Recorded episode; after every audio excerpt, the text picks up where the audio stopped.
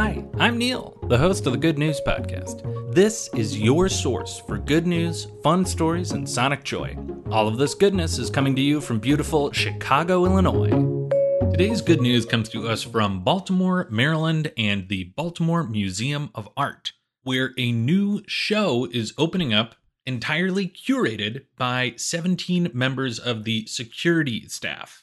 These security guards spent extra time to make sure that they were ready and qualified to put together this show. So they worked on research and framing, wall labels, installation design, and brand identity. It sounds like an extremely neat experiment. Amy Elias is a trustee of the museum and in 2020 was having a conversation with the museum's chief curator, Asma Naeem, and they initially were thinking about some sort of mentorship program for guards. And Amy Elias is quoted as saying, They spend more time with the art than anyone else in the museum. And when you put it that way, it's an absolute no brainer. of course, these are the people who should be putting up a show.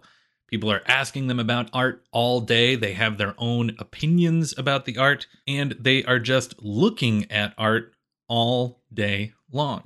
I read about this in the New York Times and the Washington Post, and there are great examples of the art that has been chosen for this exhibit. Fred Wilson is a guard turned artist and is also a trustee at the Whitney Museum of Art. And he has an interesting quote in the New York Times about how he imagines this might be received. I worry that this experiment, quotes, if repeated, will be erroneously understood as a possible dumbing down of museum exhibitions. His counter to that thought is that when working with professionals and lay people from other communities, museum curators can peek beyond their professional silos and learn how to reach people who do not have the same background, which seems like a pretty great thing for a museum exhibition.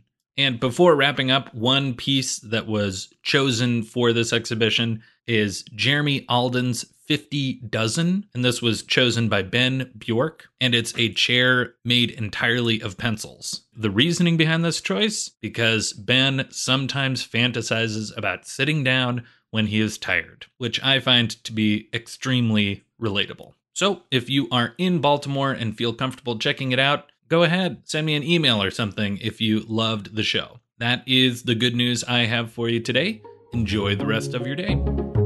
Thanks for listening. If you've got good news or an idea for the show, amazing. Send an email to hello at thegoodnewspodcast.fm. While you're at it, follow us on Twitter at the Good News Pod.